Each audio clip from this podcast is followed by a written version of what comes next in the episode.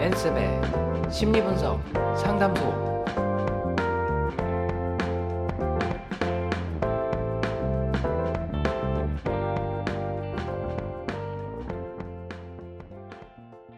자, 오늘 이런 성향 저런 성향 코너에서는 아까 말씀드린 것처럼 어, 대선 주자 잠룡으로 지목되고 있는 반기문 어, 유엔 사무총장의 성향을 한번 분석해 보기로 할게요. 어, 2월 달에 어, 굉장히 어, 열심히 뭐 책도 읽고 기사도 읽고 인터뷰 기사도 읽고 하면서 성향 분석을 했었어요. 특히나 안철수 씨와 문재인 씨 같은 경우에는 두 분 다 책을 어, 출판을 많이 하셨죠. 그래서 그 책들 제가 다 읽고 와. 거기서 살을 찾고 해갖고 그때 성향 분석했었거든요. 그러셨구나. 그래서 어, 이번에 반기문은 사실 책은 안 읽었어요. 네. 사실 읽었어야 합니다. 네, 근데 읽지는 못했고 어, 대선 전에는 제가 한번 꼭 읽고 검증을 한번 해보도록 하겠습니다. 일단은 기존의 이제 자서전이나 아, 뭐 책에서 밝혀진 사실들 일화들 이런 것들 중심으로 또 인터뷰 어, 결과들 중심으로 한번 분석을 해봤습니다. 음, 반기문 총장 하면은 딱 떠오르는 이미지 혹시 선영님 있으세요? 요즘 참고로 유행하는 단어 중에 하나가 뭐뭐 알못. 뭐에 대해서 잘 모르는 것을 알못이라 그래요. 알지 못한다. 아. 그래서 정 정알못 하면은 정치에 대해서 정- 모르는 사람. 아, 네. 음, 나 정알못인데 그러면 나 정치에 대해서 몰라라는 표현이에요. 혹은 또 유행하는 단어 하나, 하나 알려드릴까요? 네. 고자라는 표현이 있어요. 고자요. 음. 그래서 나 정치 고자야 그러면은 네. 나 정치에 대해서 아는 거 하나도 없고 할 줄 아는 것도 없어. 예를 들어서 와. 이제 이런 식으로 설명을 하는 거죠. 고자라는 건 굉장히 강한 표현이에요. 강한 표현이죠. 네네. 네. 여자도 쓸 수 있어요? 어, 여자들이 많이 써요. 그 아. 표현. 음. 네. 재밌죠. 네. 저는 알못을 쓰겠습니다. 저는 정알못입니다. 솔직히 네. 고백합니다. 그렇습니다. 네. 정알모신 선영님. 네. 어, 반기문 총장 하면 떠오르는 이미지 어떤 것들이 있나요? 저는 지금은요, 아, 이런 말씀 드리면 나중에 혼나는 거 아닐까 하는데, 요즘 기사에서 제일 많이 나오는 단어는 미꾸라지? 음. 요 단어였던 것 같아요. 그렇죠. 반기문 총장 하면 요리조리 잘 피해 다닌다. 아, 뭐 대선 출마할 거냐라는 질문에 대해서도 아 뭐 아직 뭐 정해진 건 없고 뭐 그렇게 생각해 주시면 영광이고 뭐 여론조사에는 포함하지 말아달라라고 얘기를 하면서 정작 뭐 선거 후보에서 제외해달라 뭐 이런 얘기는 안 하고 하면서 잘 피해 다닌다. 그때 뭐 안동에 방문했던 적이 있거든요. 근데 뭐 그건 정치적인 행위가 아니다. 뭐 이런 얘기도 하고 어 그때 어, 김종필 총재 전 총재였던 걸로 기억하는데 뭐 방문해서 뭐 인사하고 뭐 그런데 아 뭐 그거는 뭐 정치적인 게 아니다. 아니다. 아 뭐 이런 식으로 어, 자꾸 자꾸 이렇게 좀 변명을 하는 모습을 보이고 있어요. 그래서 사람들이 제2의 안철수 아니냐 뭐 이제 이런 이제 의혹도 갖고 있기도 한데 참 애매하게 소통하는 분이죠 이분도. 어, 그래서 분석해 볼 만한 것 같아요. 아, 네. 근데 분석을 막상 딱 시작을 하니까 네. 성향이 정확하게 나오더라고요. 그래요? 굉장히 뚜렷하신 분이에요. 분인데 오히려 뚜렷한. 네, 네. 뚜렷하신 분이더라고요. 참고로 그 미꾸라지라는 것도 성향과 관련이 있는 어, 별명이 될 것 같아요. 음. 일단 반기문 어, 유엔 사무총장에 대해서 좀 설명을 해드, 해드리자면 일단 학벌 스펙이 뛰어납니다. 네, 서울대 정치외교학과 나오고 하버드에서 또 대학원 나오고 그다음에 뭐 초고속 승진을 했죠. 심지어는 본인 동기들이나 선배들보다도 먼저 승진을 한 어, 와. 그런 케이스예요. 그래서 뭐 굉장히 욕심도 많고 음, 초고속 승진한 그런 분입니다. 어, 6월 10일자 한국 갤럽 정례 조사에 따르면 지지율이 26%로 현재 1위예요. 대선 주자로 출마 안 했잖아요. 안 했죠. 안 했는데도 불구하고 기존 아이고. 후보로 거론되는 분들에 네. 비해서 월등한 예, 와. 우위를 보이고 있어요. 근데 뭐 이거는 막상 이제 출마를 해봐야 아는 게 어, 안철수 씨 같은 경우에도 어, 정치 입문하기 전에는 지지율이 굉장히 높았거든요. 네. 근데 이제 뭐 서울시장 나가냐 마냐, 뭐 대선 나가냐 마냐, 뭐 이제 요런 과정들 거치고 실제 이제 뭐, 음, 뭐 정당 활동하고 정치 활동하고 하면서 오히려 지지율이 내려간 케이스죠. 반기문 총장도 이미지는 사실은 굉장히 좋아요. 뭐 일부분들에게. 어, 하지만 검증된 게 별로 없죠. 예, 국내 정치에 참여하신 적이 없고 어. 관료 생활만 했고 하다 보니까 검증된 게 없어서 뭐 이제 두고 봐야 할것 같아요. 또 어쨌든 1위예요. 와 몰랐어요. 그래서 새누리당에서 굉장히 욕심을 내고 있죠. 아하. 김무성 이제 의원 같은 경우에는 뭐 요번에 총선에서 네. 아 이제 여당이 패배를 하고 패배는 아니지만 사실상 패배죠. 패배를 하고 그다음에 또 뭐 마약 사위 논란도 있고 뭐 하다 보니까 지금 좀 좀 주춤하고 있는. 상태에서 어, 반기문이 굉장히 유력한 어, 대선 후보로 떠오르고 있습니다. 어, 그런 반면에 이코노미스트지에서는 역대 최악 유엔 사무총장 중 한 명이다라는 평가를 아, 받고 있어요. 네. 국내에서도 어, 유엔 사무총장으로서의 역할을 별로 하지 못했다라는 평가가 또 많은 어, 그런 인물이기도 해요. 이게 보수 진영이냐 진보 진영에 따라서 반기문 총장에 대한 평가가 거의 반대로 나뉩니다. 뭐 어떤 사람들은 위인전 읽고 뭐 우리 아이들은 반기문처럼 키우겠다 라고 이야기하시는 분들이 있죠. 특히나 이제 학부모들 같은 경우에는 굉장히 좋게 보는 것 같아요. 네. 공부 잘했죠, 좋은 직업 가져서 빨리 출세했죠, 유엔 사무총장이라는 명예로운 직장 음. 얻었죠. 뭐 이런 점에서 굉장히 좋게 음. 보는 시선들이 존재하는 것 같아요. 근데 방금 내- 말씀드린 것처럼 국제사회에서는 또 한국의 일부 어, 집단에서는 어, 최악이다 라는 평가를 내리기도 하고요. 특히나 북한 핵 문제에 대해서 굉장히 소극적으로 대응을 대응 대해, 대응을 하고 있고, 그러니까 한국 남한 출신의 어, 유엔 사무총장임에도 불구하고 핵 문제 본인 아, 국가에 해당하는 핵 문제 한반도의 핵 문제에는 예, 등한시했다. 그렇죠. 소극적인 대응, 대응을 했다라는 평가를 받기도 하고 또 얼마 전에 위안부 한일 합의한 거에 대해서 네. 극찬을 했어요. 그것 때문에 에, 비난 여론이 일부 일기도 했었죠. 뭘 극찬한 건가요? 그러니까 한국과 일본이 위안부 문제에 대해서 이제 합의를 하면서 아. 이제 이 일은 더 이상 언급하지 않기로 하자라고 합의를 했던 거거든요. 뭐 그게 뭐 이제 뭐 일본에서도 여론이 안 좋아서 뭐 무마된다 어쩐다 이제 이런 논란이 오갔었는데 어쨌든 그거에 대해서 극찬을 했었어요. 아주 잘한 일이다. 어. 근데 사실상 한국이 굉장히 피해보는 그런 합의를 했던 거거든요. 그렇죠. 그럼에도 불구하고 어 그거를 어떻게 보면 옹호한 것도 모자라서 극찬을 했다 라는 점에서 일부 사람들은 아 당연히 유엔 사무총장이니까 국가 본인 국적에 상관없이 어 중립성을 지켜야 되고 일이다. 어 합의를 하고 평화를 이룬 거에 대해서는 뭐 그거는 존중받을 일이다 잘한 거다.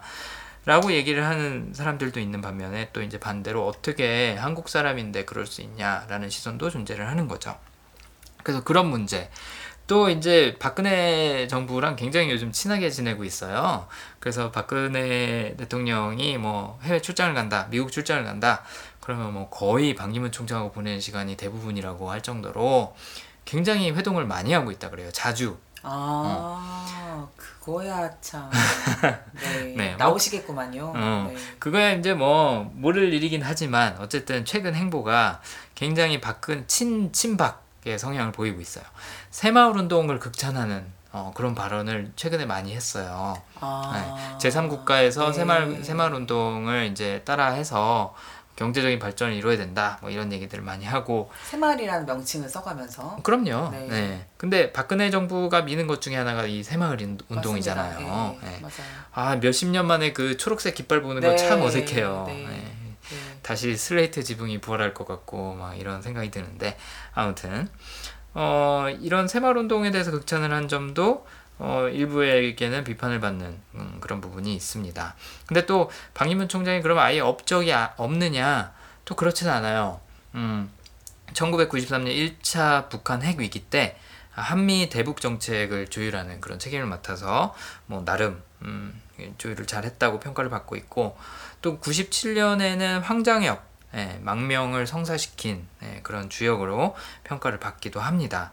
또 어, 이제 그 외교부에서 근무하는 와중에 뭐 논란도 여러 가지 있었는데 그 중에 하나가 한국과 러시아의 정상회담 합의문에 행정부에서 반대하는 조항을 넣은 적이 있어요. 본인 어떻게 보면 임의로 넣은 거죠. 그랬다가 좌천된 어, 그다음에 또 4개월 4개월 후에 복귀한 네, 뭐 그런 경력도 있고요. 또 2004년에는 이라크의 그 김선일 씨가 이제 그 감금됐던 적이 있었잖아요. 그때 그냥 방송에 호소하는 걸로 끝나서 김선일 씨가 아, 결국에는 죽임을 당했다 라는 거에 대한 책임을 어, 아. 어, 좀 물었던 그런 여론도 있었습니다. 그다음에 또 2005년에 어, 마찬가지로 어, 미국 부시 대통령하고 뭔가 의논한 전략이 있었는데 그걸 노무현 대통령 정작 본국 대통령한테는 보고를 안 한 또 그런 경력이 있어요. 아, 또 이제 이런 것들을 이제 보고 2006년에 주한미 대사관 보고서에서 반기문을 어떻게 평가를 했냐면 천성적으로 미국 동조자다. 아, 라는 평가를 네. 하기도 했다 그래요. 음. 근데 이런 친미 어떻게 보면 친미 성향이라고 이제 볼 수도 있는 거죠. 한국 사람들 입장에서는 친미 성향은 어디서 나왔을까? 뭐 이거는 이제 뭐 여러 가지 배경이 있을 수도 있겠지만 굉장히 어릴 때부터 미국을 동경하는 시선을 가질 수밖에 없었던 그런 배경도 있었던 것 같아요. 그 비스타 프로그램이라고 어떻게 보면 외교관 어, 어떻게 보면 체험 프로그램 뭐 이런 거라고 볼 수 있을 것 같은데 케네디 대통령하고 실제로 만났던 적이 있어요. 와. 근데 옛날에 아, 그 빌 클린턴 대통령이 제가 기억하기로 케네디 대통령하고 어, 만나고 나서 난 대통령 될 거야라고 아, 했던 걸로 기억을 하는데 네. 어, 반기문 총장은 어, 케네디 만나고서 나 외교관 될 거야라고 그 자리에서 공표하기도 했다 그래요. 어. 케네디 대통령한테 직접 말한 걸로 뭐 이렇게 인터뷰 같은 데서 보면 나오는 것 같더라고요. 어쨌든 어, 좀 미국하고 친하다라는 평가도 많이 받고 있고 또 뭐 이런 업적도 나름 있기도 하고 한데 최근에 보이는 행보가 좀 의심스럽다. 정말로 한국의 국익을 위하는 사람이 맞냐? 뭐 이제 이런 평가도 나오고 있는 시점이라는 거죠. 그래서 어느 편이냐? 아까 이제 미꾸라지라는 게 여기서도 적용될 수 있는데 어, 도대체 어느 편이냐라는 질문을 좀 받고 있는 시점이죠. 근데 유엔 사무총장이니까 편이 없는 거 아니냐라고 얘기할 수도 있지만 그거는 최근이고 이미 과거에도 약간 좀 이해가 되지 않는 행보를 보인 적이 있었다 그래요. 외교부 장관이 됐던 거, 그다음에 또 유엔 사무 사무 총장이 됐던 것도 노무현 참여정부 때 이제 어, 취임을 했었는데 노무현 대통령이 굉장히 support를 적극적으로 해줬다 그래요. 반기문 씨가 어, 외교부 장관하고 유엔 사무총장하고 할 수 있도록. 그래서 노무현 대통령의 support 없이는 불가능했던 일들임에도 불구하고 노무현 대통령 서거했을 때 뭐 거기에 대한 언급하거나 뭐 추모 이런 것들은 전혀 참여하지 않았었고 또 심지어 이제 참여정부 당시에 유엔 사무총장에 취임하고 나서 어, 열린 음악회를 이제 열었다 그래요. 네. 이 기념으로. 네. 어, 그때도 본인이 불참을 했다 그래요. 어... 그래서 본인이 된 걸 축하하는 기념 음악회였는데 불참했을 정도로요. 그렇죠. 그리고 본인을 외교부 장관으로 임명하고 또 유엔 사무총장이 될 수 있도록 굉장히 support를 많이 해줬던 노무현 대통령을 마찬가지로 별로 그렇게 어, 챙기지 않았고 좀 외면 오히려 외면했다라는 이야기를 듣는 거죠. 아까 얘기한 것처럼 부시 대통령하고 의논한 거를 노무현 대통령한테 전달 안 해줬다. 어 이거 정말 이해 안 가거든요. 근데 그런 일들도 있었고 이제 본인한테 굉장히 우호적이었던 참여정부에도 별로 그렇게 우호적이지 않았고 뭐 이제 이런 부분이 좀 여러 논란을 어, 불러왔던 것 같아요. 그 다음에 뭐 한미 FT, FTA 이라크 파병 이런 것도 굉장히 적극적으로 찬성을 해서 어, 이게 정말 한국을 위한 일이냐라는 이야기 많이 들었었고 어, 한국 자체보다는 한미 동맹을 굉장히 또 중요시하는 어, 그런 모습을 보였다고 합니다. 뭐 미군 기지에서 환경 오염 어, 일으키는 거에 대해서 누가 정화 정화 비용을 부담할 것이냐 이런 거에 대해서도 대해서도 어, 미국 쪽을 좀 더 편을 들었다라는 얘기가 있더라고요. 뭐 한국에서 부담하는 걸로 좀더 어, 주장을 했다.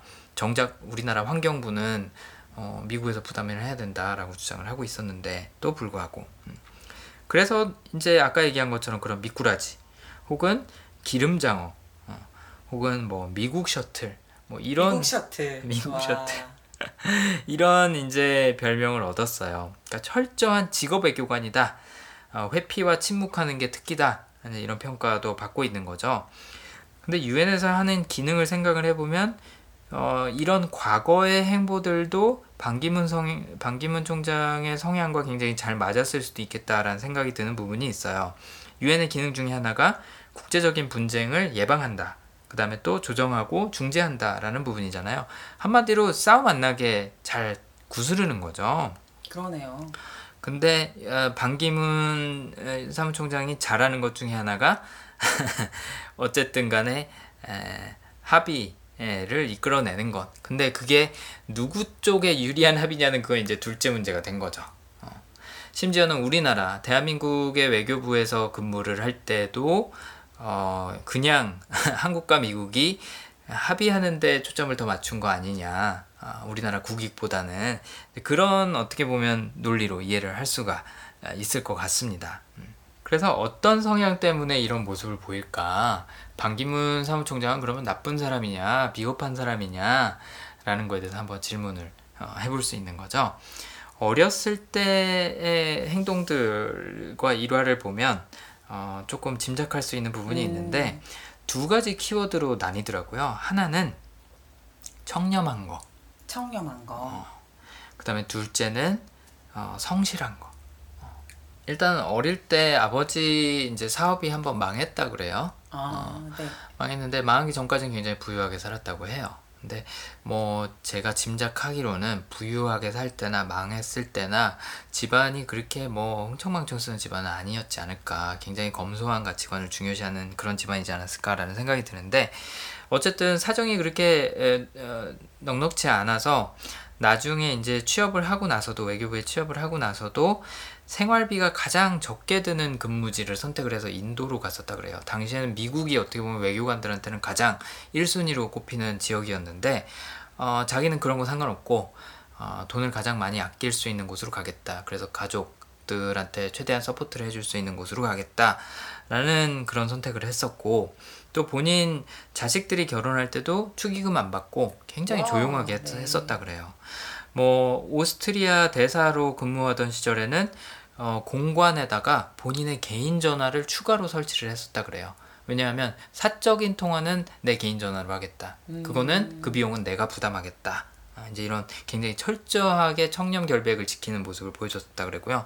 또 유엔 사무총장에 부임하면 보통은 호텔 같은 좀 널찍하고 고급스러운 공간을 빌려서 이제 뭐 축하연도 하고 하는 게 이제 관례인데 그런 거 안 하고 그냥 공관에서 어 굉장히 약소하게 어, 네. 진행을 했었다 그래요. 사실 유엔 사무총장 되면 꽤 큰 일이잖아요. 근데 그렇게 좀 검소하게 하는 모습을 보였다 그러고 또 유엔에 취임하고 나서는 임금 동결 아, 그 다음에 open office. 어, open office라는 건 이제 직원들이 지정 책상이 없어지고 아, 네. 그냥 들어와야 되는 사람은 들어와서 일하고 어느 책상에서든지 그냥 앉아서 일하는 그런 식으로 바뀌었다 그래요. 왜냐면 맨하탄 임대료가 너무 비싸니까 공간을 효율적으로 활용하기 위해서 그렇게 했다 그러고 또 분쟁 지역에서는 어, 3년, 최대 3년만 근무할 수 있다라는 그런 조항을 만들었고, 또 이제 분쟁 지역이 아닌 그런 굉장히 사람들이 선호하는 뉴욕, 제네바 혹은 빈 같은 곳에서는 최장 7년까지만 근무할 수 있다라고 또 기한을 정해놨다 그래요.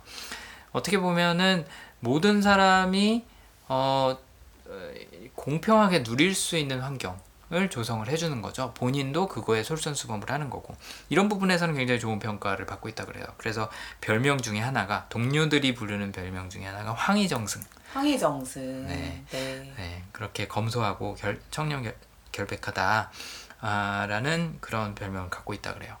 이 성향이 뭘로 연결이 될까 생각을 해봤더니 공정성이지 공정성. 않을까. 네.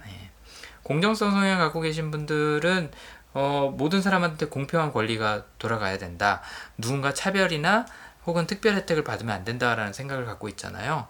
그런 부분이 이런 반기문 사무총장의 정책이나 아니면 과거 행보에서도 혹은 사적인 부분에서도 굉장히 많이 드러나는 거죠. 자, 그러면 그건 좋은 건데 모든 성향에는 이면이 있잖아요. 이면이 있고 거기에 딸려오는 약점이나 부작용들이 있죠. 아까 얘기했던 반기문 사무총장이 갖고 있는 안 좋은 별명도 공정성에서 나온 게 있을 것 같아요. 미꾸라지. 음, 어느 한쪽에 편을 잘 안 드는 거죠. 아, 네. 심지어는 본인이 대한민국의 국민임에도 불구하고 음, 어, 중립을 지키겠다 음. 해서 아 이 사안은 예를 들자면 미국이 얘기하는 게 맞네 그러면 미국 편을 들 수도 있는 거예요. 근데 외교관으로서는 그게 적합할까라는 의문이 드는 거죠. 외교관은 국익을 위해서 국익을 대변하는 사람이어야 되는데 어떻게 보면 유엔 사무총장이 할 만한 일을 이미 외교부 때부터 하고 있지 않았나 그렇네요. 어, 그런 생각이 드는 거죠. 근데 그걸 한국 사람의 시각에서 봤을 때는 저 사람은 매국노냐 혹은 친미파냐 이제 이렇게 볼 수 있는 거죠. 실제로 그번 그런 부분이 제가 봤을 때는 아예 없지는 않을 것 같다는 생각이 들어요. 아, 워낙 어릴 때부터 미국을 동경해 왔었고 또 미국에 가서 공부하고 영향도 많이 받고 했었던 부분이 분명히 존재할 것 같기는 한데 어, 어찌됐든 간에 반기문 사무총장이 그걸 합리화하는 배경이 만약에 있다 그러면 아, 이 공정성이라는 성향 때문이지 않을까라는 생각이 드는 거죠. 어, 그래서 이제 아까 얘기했던 행동들을 해- 하지 않았을까. 노무현 대통령 참여정부 당시에 외교부 장관 또 유엔 사무총장이 됐음에도 불구하고 노무현 대통령과 별로 그렇게 친하게 안 지내는 모습을 보여줬다고 했잖아요. 뭐 열린 음악회도 불참하고 이런 것도 공정성이라는 성향 때문에 유난히 이런 거에 더 신경을 쓰지 않을까. 아, 아까 뭐 자식들 축의금 안 받는 거 이런 것도 마찬가지인 거죠. 어, 누군가한테 특혜 받지 않겠다. 아, 혹은 반대로 누군가를 차별하지 않겠다라는 부분이 있을 것 같아요. 근데 재밌는 게 이분이 사적으로도 그렇고 정치적으로도 그렇지만 인권 문제에 있어서도 굉장히 자주 언급하고 중요시하는 문제가 소수 인권에 아. 대한 문제라 그래요. 네, 네. 공정성 성향을 갖고 있다면 아주 아주 당연한 결과죠. LGBT 그러니까 성소수자들, 레즈비언, 게이, bisexual, 아, transsexual 네. 이 그룹에 대해서 대변하는 언급을 굉장히 자주 하는 편이라 그래요. 어. 굉장히 본인이 사명감을 갖고 있는 주제라는 거죠. 그 연세 한국 남자분들 치고는 정말 엄청나게 그러기 쉽지 않죠. 것 같아요. 네. 지금 연세가 일흔 몇이 넘었어요. 네. 어, 근데도 불구하고 성소수자를 대변한다. 쉽지 않은 일인데 네. 이게 단순히 국제적인 배경이 있어서 국제적인 감각이 있어서 그런 거냐? 공정성이라는 성향 때문에. 음, 또 에이즈 환자의 인권을 보호하는데도 굉장히 앞장서서 어, 해- 활약, 활- 활약? 아, 언급을 하고 있다 그래요. 이런 부분도 소수의 사람들이 차별받지 않는 세상을 만드는 거에 대해서 굉장히 신경을 많이 쓰는 거죠. 그리고 아까 유엔이 하는 역할을 이전부터 하고 있지 않았냐라고 의심해 볼 수 있다고 한 부분도 유엔이 하는 역할 자체가 사실은 공정성을 지키는 거죠. 맞네요. 모든 국가들의 공정한 혜택이 돌아가도록 공정한 권리를 수호할 수 있도록 노력해주고 분쟁을 해결하고 뭐 이제 이런 부분들이 공정성 성향이랑 굉장히 많이 맞닿아 있다고 볼 수 있는 거죠. 아까 말씀드린 또 하나의 특징이 굉장히 성실하다라는 네. 부분이었거든요. 어, 주말이나 연휴에도 빠짐없이 365일 출근을 한다 그래요. 365일이요. 365일. 책임인가요? 어, 제가 봤을 때는 책임보다도 성취일 것 같아요. 성취. 성, 네, 네. 성취욕이 어마어마한 분인 것 같아요. 예. 정말 어마어마한 분인 것 같아요. 어 이제 새누리당 쪽에서 나올 수 있는 후보 중에는 이제 뭐 김무성 의원, 뭐 유승민 의원, 뭐 종- 등등등 나오는데 제가 봤을 땐 성취욕으로 따지면 이분을 따라갈 분이 없지 않을까. 어, 따라갈 사람이 없지 않을까 그런 생각이 들어요. 재밌는 건 인상으로 보면 제 성취욕이 없다고 느껴지는 듯한 인상이세요. 굉장히 차분하고 네. 따뜻한 그런 매너로 유명하죠. 반기문. 사무총장이. 네. 근데 엄청난 욕심쟁이에요. 그 평온한 얼굴 아래 그런 굉장한 성취 욕구가 있으신 분이었구나. 굉장히 따뜻하고 배려 많은 인상이 이 공정성이라는 성향에서 나오는 것 같아요. 아. 사람들을 챙겨준다라는 네, 부분이 네. 그 부분에서 챙겨주는 거죠. 근데 그렇다 그래서 뭐 테레사 수녀처럼 사리사욕이 전혀 없는 분이냐? 음. 아니라는 거죠. 어, 욕심은 굉장히 많은 분이에요. 보면은 음. 이 성취욕이 이런 업무에서 어, 매일매일 출근하는 거, 그 다음에 시간도 뭐 10분 단위로 쪼개 쓴다라고 얘기가 나올 정도로 굉장히 바쁘게 어, 성실하게 지내는 걸로 유명하고요. 또 가정에는 별로 관심이 없대요. 대부분 일 욕심 많은 분들이 그렇죠. 네. 네. 훌륭한 내조자가 있으셨겠다. 아, 엄청난 내조자를 갖고 네. 계세요. 네. 그래서 가정에 별로 관심 없고 일에 약간 올인하는 그런 스타일이라고 하고 출장 스케줄 잡을 때도 시차 고려해서 밤 밤잠을 잘 수 있는 시간대로 출장을 잡아서 간다 그래요. 와. 뭐 시차가 있으니까 가서 극복하고 이런 거 없는 거죠. 아, 네, 네. 어릴 때부터도 책 욕심, 공부 욕심이 굉장히 많았다 그랬고요. 영어, 특히 영어를 굉장히 좋아했는데 교과서를 통째로 외워버렸대요. 통째로 외우고 뭐 과제 이렇게 주면은 그거 빠짐없이 다 하고 미국인들을 자기가 찾아가서 공부를 하고 와. 어, 그다음에 친구들 위해서 영어 교재를 만들고 이런 것들이 이미 고등학교 때 예, 그렇게 했었다 그리고 노트 필기를 그렇게 잘한대요. 어, 어, 청기와 밑에는 수첩 공주가 있는데 수첩 공주요? 아, 이거 모르시는구나. 몰라요. 네. 아이고 진짜 정할못이네. 네. 예, 수첩 보고 항상 연설하고 회의하고 한다 그래서 수첩 공주라고 별명이 붙어 있어요. 아 그분. 박근혜 대통령이. 아 네네네 수첩 공주. 네. 청계암 밑에는 수첩 공주가 있고 예, 맨하탄에는 암기 대왕이 있을 것 같다라는 생각이 드는데 우와. 엄청 잘 외우고 필기를 사실 필기 잘하는 거는 머릿속에서 정리하고 외워서 필기를 많이 하잖아요. 회의 같은 거 할 때 어, 항상 필기하고 그걸로 또 이제 기록해 놓고 하고 한다 그래요. 아무튼 암기력이 엄청나다 그래요. 음. 그래서 영어에 옛날부터 욕심을 갖고 있어서 뭐 반기문식 어, 영어 교육법 뭐 이런 것도 막 한창 유행하고 그랬었거든요. 그랬어요. 그랬어요. 와. 아니 저는 그때 한국에 있지도 않았는데 어째 선생님이 더 모르시는구나. 제가 그때 공부를 안 하고 있던 시절이에요.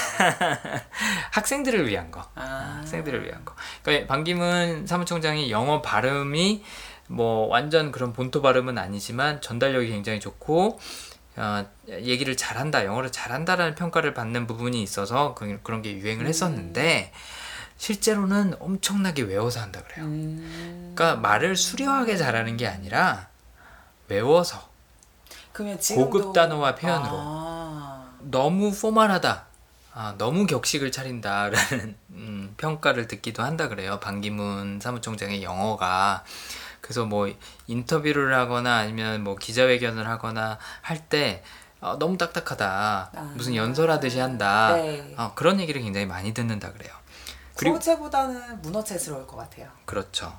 그리고 심지어 한국말 할 때도 어. 옛날에 이제 참여정부에서도 대통령한테 보고를 할 때도 거의 무슨 조선시대에서 상소하듯이 어, 조선시대 조정에서 상소하듯이 그런 식으로 보고를 했었다 그래요. 아, 어. 굉장히 포멀한 음, 그런 스타일이라고 하더라고요. 음. 그래서 아마도 쉽게 누군가한테 반말하거나 말 놓지 않을 것 같아요. 어. 공정성도 또 공정성이 있으시니까요. 있으니까 네. 아, 또 그런데 어쨌든 공부 욕심, 영어 욕심, 언어 욕심 이런 게 굉장히 많고 한 게 성취 때문이 아닐까. 음. 아까 선기나 선배나 동기들보다 먼저 승진했다 그랬잖아요. 네. 그런 고속 승진에 대한 것도 운도 뭐 어느 정도는 있었긴 하겠지만 본인이 굉장히 열심히 하는 모습을 보였다 그래요. 그래서 아니 쟤 아직 어, 기수도 우리보다 낮은데 쟤를 어떻게 어, 어, 지금 승진시키냐 뭐 이제 이런 여론이 나왔을 때도 어, 당시 상사가 어, 반기문보다 열심히 하는 애 있으면은 걔 시키자 그런 애 있냐 아, 라고 물으니까 아무도 대답을 못했다 그래요. 와, 그 정도예요. 어, 정말 엄청난 공부벌레 일벌레인 거죠. 음. 그래서 어, 정석대로 서울대 어, 정치외교학과 나오고 또 하버드 가서 하버드도 또 정치외교학과로 굉장히 유명하거든요. 최고죠. 그러니까 항상 최고에 가서 뭔가를 했어요. 그리고 최고로 빨리 승진하고 그 다음에 내가 뭔가 하고 싶은 게 있다 그러면 완전 어, 100% 몰입해서 어, 하는 뭐 잠 줄여가면서 하는 왜 어, 3당 사락이라는 말 들어보셨죠? 네, 요즘은 그런 말 안 쓰는 것 같은데 네. 3시간 자면 서울대 떨어지고 아니 세세- 3시 간 자면 붙고 붙고. 4시간 자면 떨어진다 뭐 이런 식으로 이제 뭐 반농담식으로 옛날엔 많이 얘기하고 그랬었는데 딱 그 스타일인 거죠. 음. 잠 줄여가면서라도 미친 듯이 공부해서 1등하고 서울대 가고 하버드 가고 유엔 사무총장 되고 어 외교부 장관 되고 딱 아, 전형적인 관료 어, 스타일이라고 볼 수가 있을 것 같아요. 그래서 직업 외교관이다라는 얘기를 이제 굉장히 많이 듣는다라고 하는 거죠. 네. 네. 이미지가 딱 그려지는 성향이죠. 정말 열심히 하는 사람, 성취. 이런 분들은 정말 뭐 활동하실 수 있는 기력이 있을 때까지 최대한 정년이 뭐냐 나에게 정년은 없다. 예. 끊임없이 일을 하실 것 같아요. 그렇죠. 지금 이른이 넘은 나이면 사실상 많은 사람들이 은퇴를 하는 음. 나이인데 어, 이분은 은퇴 안 할 거예요 아마. 네. 하더라도 뭔가 최고 정점 찍고 하겠죠. 그렇죠. 자, 그럼 이 부분에서 네. 이분이 대선에 욕심이 있을까요, 없을까요? 정알모신 제가 보기에는 음. 이분의 성향을 봤을 때는 유엔 사무총장보다 뭔가 더 하나의 의미 있는 그런 역할을 하고 싶은 욕심이 분명히 있으실 것 같고요. 그런 성취욕을 생각을 해보면 대선에 출마하실 것 같습니다. 충북 음성에서 태어나서 어, 뭐 부잣집에서 태어났다고는 하지만 어쨌든 시골 청년이었죠. 태어나서 서울대 가고 하버드 가고 외교부 장관하고 유엔 사무총장 하고 제가 봤을 때는 결국에는 대통령까지 해야지 직성이 풀리지 않을까 라는 저도 생각이 딱 그 표현 생각했는데 직성이 풀리다. 어, 성취 갖고 있는 사람들은요 한 단어로 설명을 하자면 끝장 보는 사람들이에요. 네. 뭐 하나 시작하면 끝까지 가요. 그래서 심지어 취미를 해도 예를 들어서 내가 뭐뭐 마라톤 취미를 시작을 했다 중간에서 안 멈춰요. 한 5관왕쯤 하고 막 이래야 그렇죠. 그 단계를 한 단계 한 단계씩 높여가는 데서 얻는 만족이 무지하게 큰 분들이기 때문에 아 이 정도면 됐어라고 얘기하는 적이 없는 거죠. 그러니까 이렇게 유중독이에요. 네. 공정성이 있으니까 직원들한테 어, 그런 어, 내가 정당하게 요구할 수 없는 야근을 요구하지 않는다고는 하지만 그냥 일찍 집에 가, 가라고 한대요. 아, 주말에 출근하지 말고. 어 근데 본인만 한대요. 그러시구나. 어, 본인만 야근하고 본인만 주말에 출근하고. 근데 뭐 물론 그렇게 하면은 밑에 직원들이 안 그럴 수가 없겠죠. 근데 그렇죠. 자꾸 직원들한테 가라 그런대요. 아, 그건 공정성. 네. 근데 본인은 365일 출근하는 거는 성취. 음, 끝장 보려고 그러는 것 같아요. 제가 봤을 때. 그래서 반기문 사무총장이 사실은 나이가 있기 때문에 요번 대선이 아니면 좀 힘들 거거든요. 그럴 것 같아요. 근데 어, 유엔 사무총장 임기가 2016년 말 이번에 말에 끝나고 이제 대선까지 약 1년 정도 이제 남은 시점에서 사실 준비를 하기가 쉽지는 않을 거예요. 어, 참모진도 마련을 해야 되고 국내에서 근데 정치한 적이 한 번도 없기 때문에 음. 기반이 없죠. 그럼에도 불구하고 이번이 마지막 기회다. 이제 내 커리어의 정점을 찍을 때다라고 생각을 하고 대통령 하지 않을까. 왜 어릴 때 꿈이 뭐야? 그러면 대통령 하겠다. 그렇죠. 어, 그런 사람들 있잖아요. 근데 대통령을 하고 싶은 이유도 성향마다 다 다르겠죠. 정말로 국민들을 위해서 뭔가를 하고 싶다, 혹은 제도를 바꾸고 싶다, 뭔가를 하고 싶다라는 분들도 있겠지만, 정말로 나는 대통령의 자리까지 가고 싶다라는 분들이 있을 거예요. 왜 회사 내에서도 사장까지 가고 싶다 라는 분들이 있잖아요. 있죠. 네. 사장이 돼서 뭘 하겠다가 중요한 게 아닌 거예요. 되겠다가 중요한 거지. 맞습니다. 성취 성향은 그럴 가능성이 높아요. 아, 나는 대통령까지 갈 거야. 네. 물론 유해 사무총장까지 했기 때문에 뭐 거기까지 간 것도 굉장히 음. 대단한 일이고 거기서 멈출 수도 있겠지만 사실 유해 사무총장은 권력이 별로 없죠. 그렇죠. 제가 봤을 때는 권력의 정점인 대통령까지 한 나라를 주무르는 대통령까지 반기문 유엔 사무총장은 가지 않을까. 그래서 음. 저는 개인적으로 성향 분석을 하다 보니까 아 대선은 확실히 나가겠구나. 요번에 안 나가면 나갈 기회가 없, 없는 것도 있고 확실히 나가겠구나. 분위기도 좋은 편이니까요. 어, 지금이 가장 예. 그쵸 지지율 1위인데 네. 지금 오히려 주목받던 안철수 지지율이 반토막이 나고 있으니 음, 새누리당에서도 굉장히 적극적이고 그래서 공정성 성향을 갖고 있어서 뭐 노무현 참여정부 때 뭐 별로 그렇게 친하게도 안 지내고 뭐 미국 편 들 때도 있고 했음에도 불구하고 지금은 굉장히 친박 성향을 보이고 있는 게 전략적으로 욕구 때문에 그렇죠. 이제는 성취에 집중할 때가 왔다라고 제가 봤을 때는 판단하고 있지 않나 맞습니다. 네. 그런 생각이 들더라고요. 저는 그리고 한 가지 굉장히 감탄한 점이 있는데요. 공정성이라는 그런 성향이 있으셨잖아요. 근데 유엔 사무총장이라는 역할이 아까 앤디님께서도 말씀하셨지만 그 성향을 마음껏 발휘하기 굉장히 좋은 자리지 않았을까. 그래서 어떻게 어린 시절에 어 나는 저걸 해야지 라고 자기 성향에 잘 맞는 직업을 발견했는지 참 예, 놀라운 것 같아요. 어, 이 당시에 학교 다닐 때 고등학교 때 그 비스타 프로그램이라는 그 외교관 체험 프로그램 같은 걸 보내줬던 선생님이 추천하고 보내줬던 선생님이 반기문이 영어 너무 열심히 하고 잘하니까 또 공부도 열심히 하니까 항상 1등 했다 그래요. 그러니까 어, 추천을 해줬다 그래요. 너 공부도 잘하고 영어도 잘하고 관심도 있으니까 한번 외교관 해봐라. 라는 추천을 해줬었고 또 학교 다닐 때 영문 타임지를 보고선 국제 세계에 대한 관심이 엄청나게 예, 많이 생겼다 그래요. 근데 이런 게 어, 단순히 그런 자극에 의해서만 생겼을까? 본인의 성향이 바탕이 됐으니까 그 자극이 먹혔던 거죠. 네. 일단 성취욕 먹히죠. 그렇죠. 외교관이라는 네. 거. 그 다음에 공정성이라는 거. 어, 국제 세계에서 뭔가 이렇게 사람들이 평등한 대우를 받고 어, 조화롭게 잘 지내도록 조율하는 그런 역할. 그게 본인한테 굉장히 이상적으로 느껴졌을 것 같아요.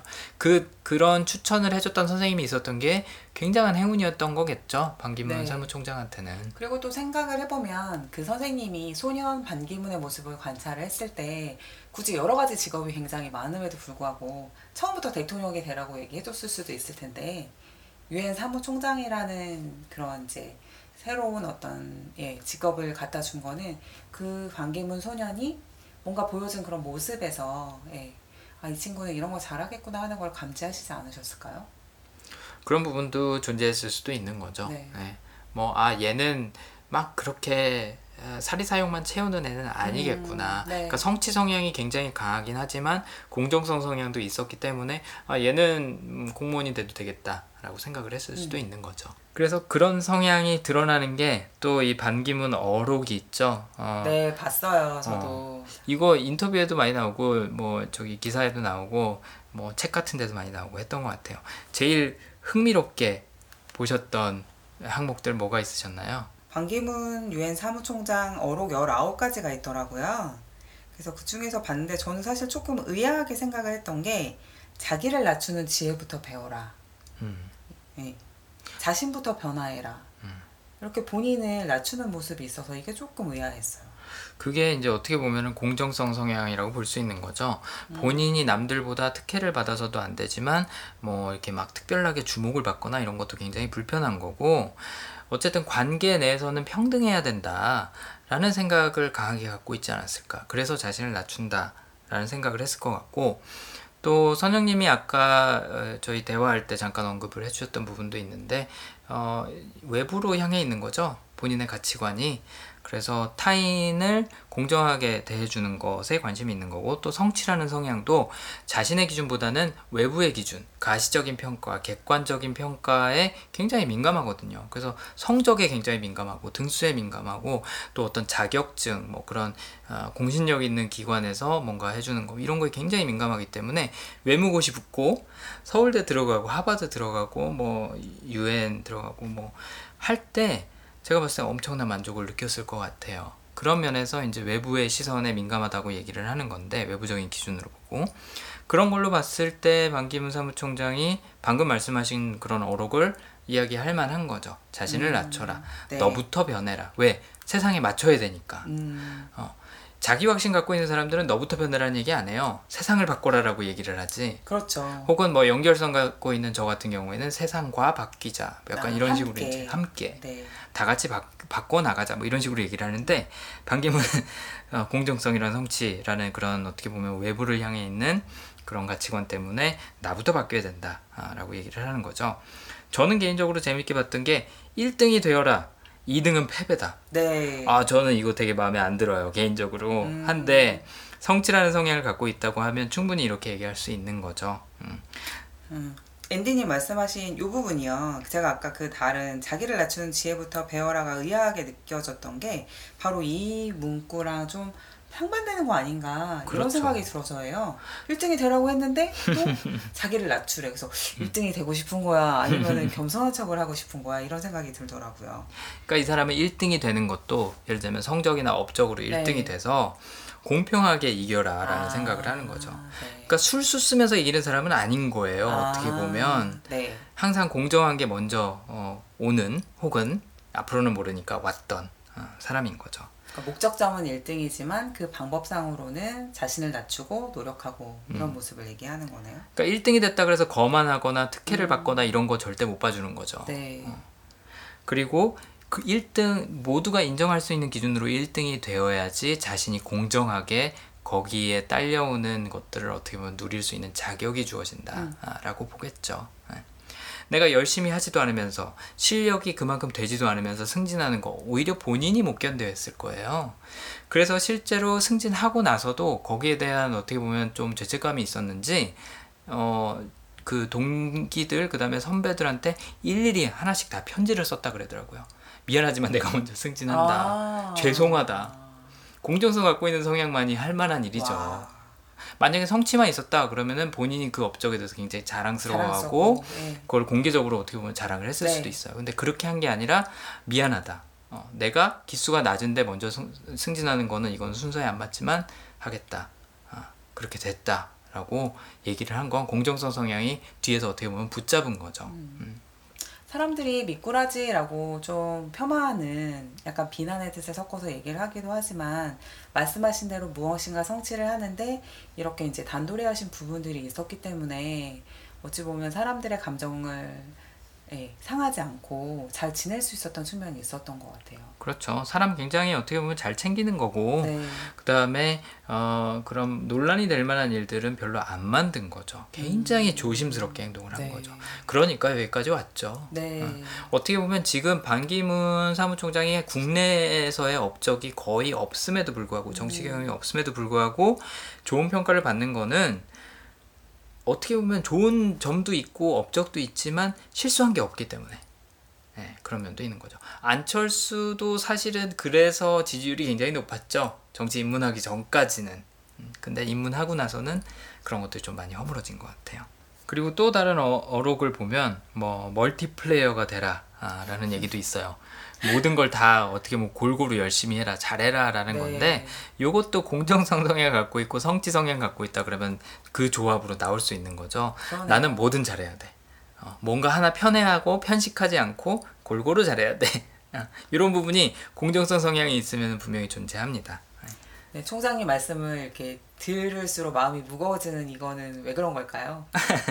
선영님이 반대 성향을 갖고 계신 거죠. 어, 참고로 저도 이- 여기에 전혀 동의하지 않아요. 네. 저 같은 경우는 최상을 갖고 있기 때문에 잘하는 거 하나만 열심히 해라. 하나만이 아니지만 어쨌든 잘하는 거 열심히 해라.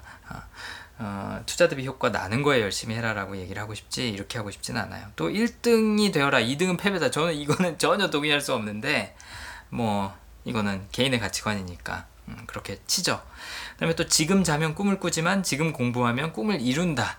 아 이거 어, 어떻게 보면은 멋있게 들을 수도 있는데 어떻게 보면 굉장히 진부한 표현이거든요. 이거는 이제 개인적인 성향이지만 성취 성향이 여기 반영이 된 거죠. 어, 잠을 아껴서라도 공부해라. 아까 이제 삼당 사락 이런 거랑 비슷한 거고 나를 비판하는 사람을 친구로 만들어라.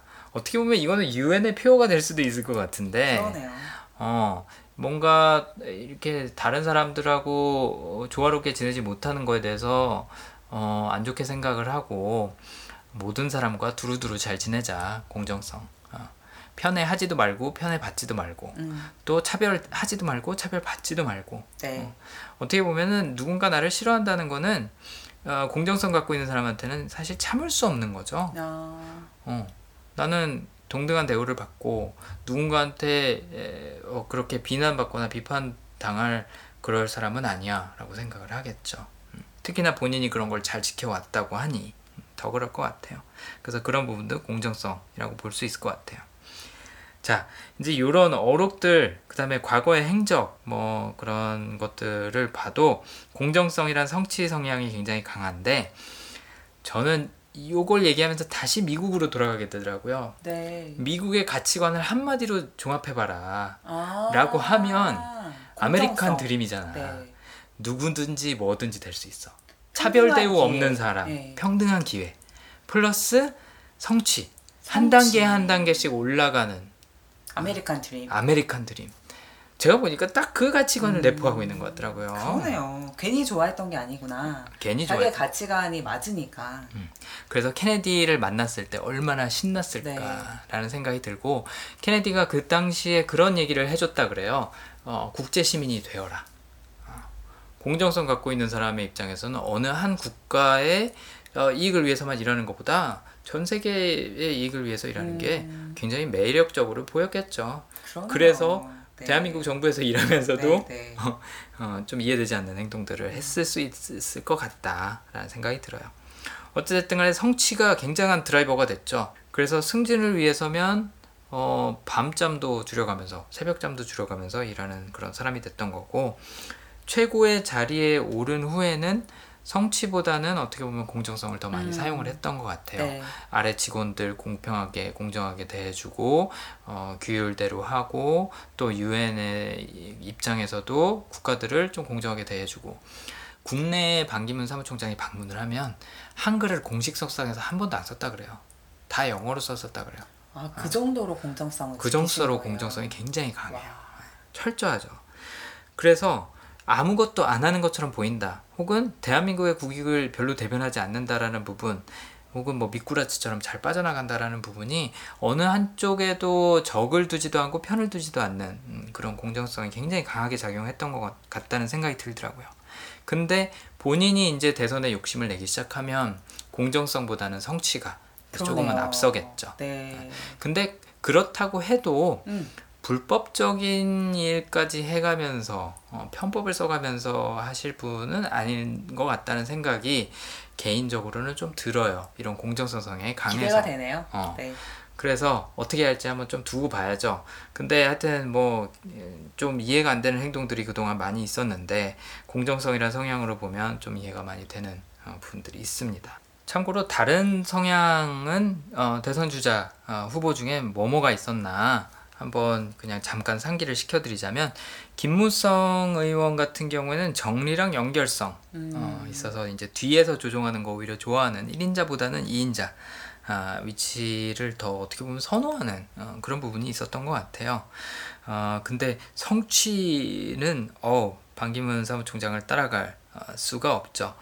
그 다음에 이전에 그 안철수 어, 의원 얘기했을 때는 심사숙고랑 책임 아. 그다음에 연결성이랑 네. 공정성 어, 이 이렇게 네 가지를 예측을 해봤었어요. 그래서 안철수 의원이랑 겹치는 부분이 있죠. 공정성이라는 성향. 그 다음에 심사숙고라는 성향이 밖으로 보이는 행동은 좀 비슷하게 보이는 거예요.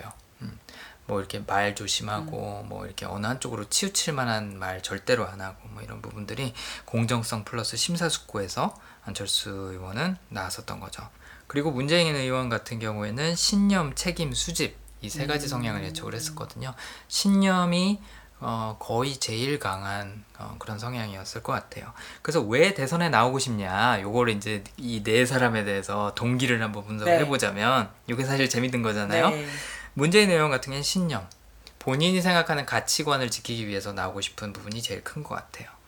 그 다음에 어, 김무성 의원 같은 경우에는 아까 연결성이랑 정리 있다 그랬잖아요. 뒤에서 영향력 발휘하고 권력 발휘하고 싶은 정리라는 성향. 아, 정리 성향은 뒤에서 조정하는 거 되게 좋아해요. 야, 너 이거 해, 너 저거 해. 이렇게 사람들한테 역할 분배해주고 일 시키고 하는 거 좋아하고 잘하는 편. 그래서 그런 실세가 되고 싶은 음. 그런 욕망. 안철수 의원 같은 경우에는 책임 성향하고 공정성 성향. 어. 그러니까 본인이 공정한 사회를 만들어야겠다. 그게 음, 나의 책임이다.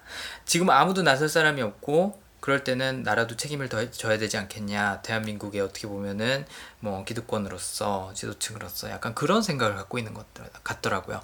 그래서 그 본인이 그 당위성에 대한 확신이 엄청나요. 나는 이걸 꼭 해야 된다. 내가 그- 해야 된다. 어, 국민이 나한테 그거를 그 책임을 준 거다. 국민이 나한테 보내주는 지지에 응답하는 방법은 내가 그렇게 하는 거다라는 생각에 대해서 100% 확신을 갖고 있는 것 같더라고요. 그렇군요. 어, 그래서 그것 때문에. 어. 그 다음에 방금 말씀드린 것처럼 반기문 유엔 사무총장이 만약에 대선에 출마를 한다면 본인의 성취, 그 다음에 평화를 가져오고 싶다는 그런 공정성. 그래서 남북 핵 문제에 대해서 어, 유엔 사무총장으로 있을 때는 별로 언급을 안 했지만 과거 외교부에 있을 때는 적극적으로 참여를 했었고 그 다음에 만약에 대통령이 된다고 하면 그 문제를 제일 먼저 건드릴 거예요. 그리고 실제로 인터뷰할 때도 그렇게 언급을 하더라고요. 남북 그 갈등 화해에 있어서 본인이 큰 기여를 할 수 있을 것 같다라는 언급을 굉장히 많이 해요. 어. 그래서 반기문 어, 사무총장이 만약에 에, 이제 대선 출마를 한다, 그럼 통일이 굉장히 큰 키워드가 될 거예요. 본인의 능력을 증명해 줄 수 있는 가장 적합한 분야이기도 하고. 아, 그렇군요. 네. 그래서 네 사람의 대선 출마 동기, 예, 제가 보면, 보면은 이렇게 정리할 수 있지 아주 않을까. 흥미롭습니다. 정할 못한데도 확 와닿죠. 네, 저 네. 와닿았어요. 네, 마치 옆집 아저씨에 대해서 얘기하는 것처럼 그리고 한번, 정할못이니까 음. 동기 요인이 어떻게 되든 좀 국민들이 좋아졌으면 음, 하는 바람이 생기네요. 그렇죠. 뭐 정치인이라 그래서 완벽하게 뭐 청렴 결백한 사람은 조선 시대 이후로는 나오기 쉽지 않은 것 같아요. 어, 어찌 됐든 간에 본인들이 어떤 동기로 그 이제 대선에 출마하고 권력을 탐하던 예, 말씀하신 대로 그 결과는 어, 국민들한테 이익으로 돌아와야겠죠. 근데 그게 돌아오는 방법이 아마 많이 다를 거예요. 네. 예, 반기문 사무총장 같은 경우에는 그런 언급을 한 적이 있어요. 얼마 전에 대한민국의 지위가 너무 낮다. 국제적인 위상이 아, 낮다. 국제적인 위상이 낮다. 높여야 된다. 성취적 단계 올라가는 거 좋아하는 성취가 딱 할 만한 바- 바- 그런 발언이죠. 그래서 대한민국의 위상 높이는 일, 그 다음에 남북 갈등 화해. 제가 봤을 때는 반기문 사무총장의 가치관으로 봤을 때 이 두 가지가 아, 키워드 어, 이제 정책이나 대선 공약으로도 그 부분이 제일 많이 언급이 되지 않을까 싶어요. 네, 흥미롭네요. 어. 다음번에 네. 어떤 대선 공약이 나올지 아, 한번 더 그거 특집으로 한번 해볼까요? 네, 만들어봐요. 아 그러시죠. 아, 좋습니다. 적합한 주제 같아요. 네. 좋습니다. 한번 그렇게 해보시고 오늘 분석은 이 정도로 한번 마무리를 해보도록 하겠습니다. 그래서 아까 이제 첫 번째 시간에서는 어, 어떤 성향이면 어, 피해자를 탓하고 혹은 가해자를 탓하느냐 먼저 탓하느냐 살펴봤었는데 어, 두 번째 시간에 반기문 서- 어, 사무총장의 성향 같이 살펴봤죠. 오늘은 정치적인 얘기가 좀 많았네요. 다음 시간에도 네 대선 주자들의 공약 그다음에 어떤 이득을 우리가 국민으로서 기대할 수 있을까? 어떤 방향으로 정부가 운영이 될 것인가에 대해서 한번 예측을 해보는 시간을 정알못들을 위해서 감사합니다. 네 한번 가져보도록 하겠습니다. 참고로 저도 그렇게 뭐 정치 잘 알지는 않아요. 네. 제가 얘기해드릴 수 있는 거는 성향에 바탕한 그런 부분들이죠. 네. 아무튼 오늘 얘기도 너무 유익했고 재밌었습니다. 제 입으로 이런 얘기하는 거 정말 저 쑥스러워하지만 얘기를 안 할 수가 없어요. 너무 유익해요. 그렇지 않아요? 솔직히 안 쑥스러워서.